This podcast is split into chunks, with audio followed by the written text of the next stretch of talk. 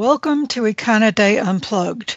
It is Tuesday, October 31st, 2017, and it is Halloween.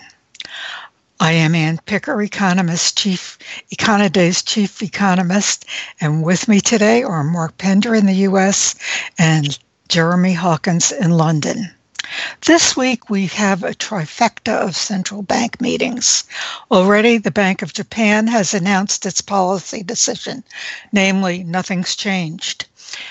The BOJ's short term policy rate for excess reserves remains at minus 0.1, while the target level for long term 10 year yields remains around 0%. For now, the BOJ continues to believe that purchasing these bonds at an annual rate of 80 trillion yen is consistent with meeting this target. The bank again confer- reaffirmed its commitment to expanding the monetary base until the annual increase in the consumer price index, that's their core rate, which excludes only fresh food, exceeds the inflation target of 2% and stays above that level, quote, in a stable manner. The bank also published last night the updated growth and inflation forecasts.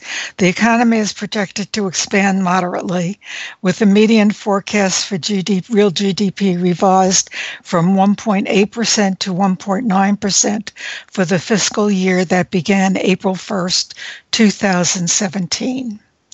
It left unchanged, however, at 1.4% for the fiscal year that begins on April 1st, 2018. The bank now expects inflation in the near term to be weaker than previously anticipated. Sounds familiar, actually. Um, it mainly reflects the impact of lower mobile phone charges. On the year, the change in consumer price index, again excluding fresh food, is now forecast to be a 0.8% increase in the current fiscal year, down from 1.1% previously. Uh, that's the story from Japan. Jeremy, moving right along moving right along, you know, the story over here then is um, from last Thursday, the ECB's widely anticipated monetary re- policy recalibration. Well, that pretty well fell in the middle of what we're talking about last week, and as much as the tapering of their monthly asset purchases was uh, 30 billion um, so that takes the actual purchases on average down to 30 billion a month, and that's going to run through from January of next year until at least September. So in other words, that's going to imply net new quantitative easing of at least 270 billion, which I guess was a, a little bit more than the market was anticipating, and that's one reason for looking at last week's um, announcement as being a touch on the dovish side. At least as important, though, and certainly what not certainly something that a lot of people weren't anticipating was there was no fixed completion date for the program in 2018, and crucially too, uh, there's been no change to the forward guidance. In other words, rates are still expected to stay low for this extended period of time, and indeed past the end of the quantitative easing process. So, in other words, it implies there's going to be no change in official rates from the ECB until what the fourth quarter of 2018 at the earliest, and indeed it might well be beyond that. So overall, I think we can say that um, what happened last Thursday was on the loose side or the more accommodative side of market expectations, and that's been reflected in the you know, the lower value we've had of, the euro, not just against the dollar, but on most of the the other major European crosses, and indeed to some extent the yen as well. Um, overall, I think as far as ECB itself is going to be concerned, then look at things quite happily what they must have been concerned about would have been, you know, the first indication that quantitative easing is beginning to be tempered, um, tapered could, could have led to a bounce in the euro, and that's something they desperately wanted to avoid with underlying inflation still low. And indeed, they got away with it in terms of the asset markets, the bond market took it and the equity market as well. So, so far, so good, I think, as far as the ECB is concerned. Now, in terms of the numbers, it's been really more the same as sort of good news and bad news. I mean, the good news we had earlier on today with the preliminary flash GDP report for the Eurozone for the third quarter, that came in slightly stronger than expected, 0.6% on a quarter on quarter basis. So 2.4 annualized to put it into US terms. And indeed, the second quarter was revised up a tick as well. So that's a, a pretty healthy growth rate historically for the Eurozone. However, and it is a big however, the flash October inflation data showed annual inflation down to 1.4% from 1.5%, and that's a three-month low. Anonymously, the core the core inflation rates, the two measures they come at are released in the flash index, they were both down 0.2 percentage points, which means the narrowest measure, which financial markets tend to con- concentrate upon, that's at just 0.9% now and that's its lowest reading since March. So I guess it kind of justifies ECB, ECB's view, ECB's view that they need to retain the composite policy, um, but certainly it's going to add to this uncertainty about the breakdown between inflation and the real economy. Um, looking ahead to other central bank, as you mentioned, it's going to be the Bank of England on Thursday. A couple or so weeks ago, that looked to be a done deal, in as much as I think everyone's anticipating a 25 basis point hike, which would put bank rate at 0.5%, and that would be the first tightening in more than a decade over here. Now, in light of some slightly iffy numbers over the last week or so, it's not a done deal, but I think financial markets on the whole have largely discounted that we will see 25 basis point hike. If we see that, there may be a little bit more upside left to the pound, but certainly if we don't see it, and bear in mind that we've had uh, both the deputy governors of the Bank of England intimating over the last week or two that they don't think rates should go up. If we weren't to see an interest rate hike, then we'll probably see the pound come off quite sharply.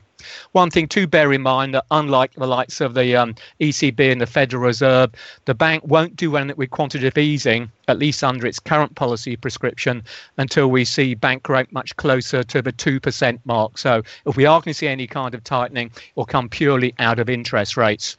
I'll just quickly round off with Spain, since obviously that's an ongoing issue at the moment.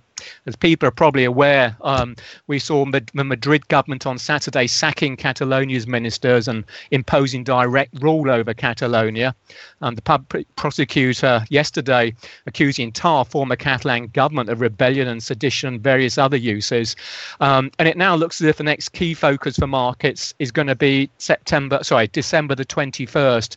That's when the plan is to hold regional elections in Catalan. And the Madrid government be hoping then that the separatist pro independence parties will lose their majority and we start moving back to where we were. But at the moment, there's still a great deal of uncertainty about exactly what's going to happen out there. Thank you, Jeremy. Moving on to the last of the trifecta. Yeah. Mark, the on the Fed. Fed. I have one quick question for Jeremy. Jeremy, and that is the effect of Catalan on the euro. Um, is it a contributing cause to the uh, euro's uh, weakness? And um, if uh, the um, if the elections go the way of Madrid, would that uh, be a possible plus for the euro? I think the answer to that is yes and yes. I mean, it's got to be said. I think you know, the, the, the ECB result last Thursday was definitely a euro negative. That said, the euro was already starting to come down just on the back of developments um, in Catalonia. So I think the politics of Catalan, the sudden realization that it was possible that um, Catalonia might actually succeed from the rest of Spain, you know, certainly raised real concerns about the rest of the European Union as a whole. So to that end, if, as you say, if these December elections do actually remove that risk, that would most definitely be a euro plus. Well, uh, turning now to the Fed, uh, well, fortunately, politics are not really playing uh, much of a factor here in what looks to be an upcoming announcement on Thursday. That's the reports that the administration's going to, Trump's going to name uh, the replacement, but uh, or rename Yellen. But if you look at uh, really all the candidates, it's um, probably going to be uh, business as usual.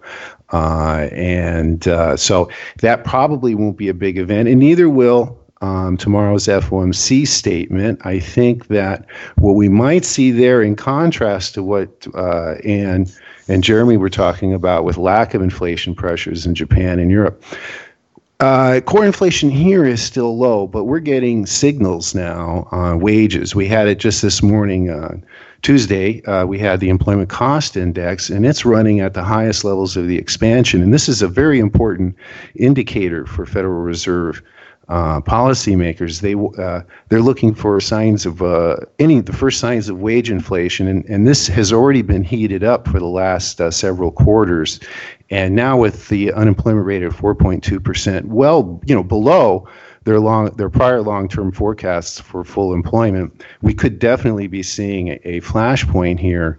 Um, and uh, also, we can uh, go back to the average hourly earnings in July and uh, September were both at, uh, again, expansion highs, 0.5% monthly there. Um, and so I, I think that uh, wage inflation has been, uh, and inflation in general has been downplayed in the FOMC communications. However, I think that we may see a little bit of a hint here, which would be a hawkish uh, spin for this meeting, uh, which will uh, be followed in December, where a rate hike uh, is the wide expectation.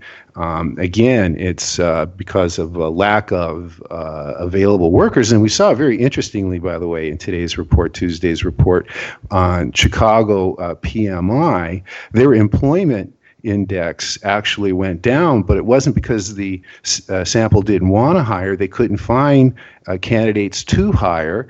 And there was also evidence in that report that um, some of the sample uh, was losing uh, staff to other employers uh, as uh, they were being um, uh, uh, taken away by higher wages. So these are early reports, but I think that's what the Fed is in the business to watch. And uh, so I think we could get a little bit of a, a bias, a, a um, hawkish bias to today's report. Also, another interesting thing in that in the consumer confidence report also was released today, and it was very strong, a 17 year high. Income expectations are very high, and stock market expectations are very bullish in this in, in the latest readings. And also, auto buying plans were very strong in October. And tomorrow we get unit auto sales, which is a very important, very early indicator on any month's consumer spending. And based on this, we could get another strong reading. Remember, September was super outsized growth based on hurricane replacement demand, and maybe that replacement demand isn't quite over. So, and we had the week before, to continue with the economic news, we had a very solid uh, GDP report, 3%, uh, followed a 3.1% in the second quarter. Um, and so there is uh, hints, uh, and we've definitely been seeing it in the anecdotal reports of overheating. And if this is going to be tied to the labor market, this has to be a, a, a top concern for the Fed. So the U.S. is is uh, is is a little bit hotter, definitely a little bit hotter than other parts of the globe. Thank you, Mark. And we'll find out who the new chairman will be and other information, and we'll speak to you again next week.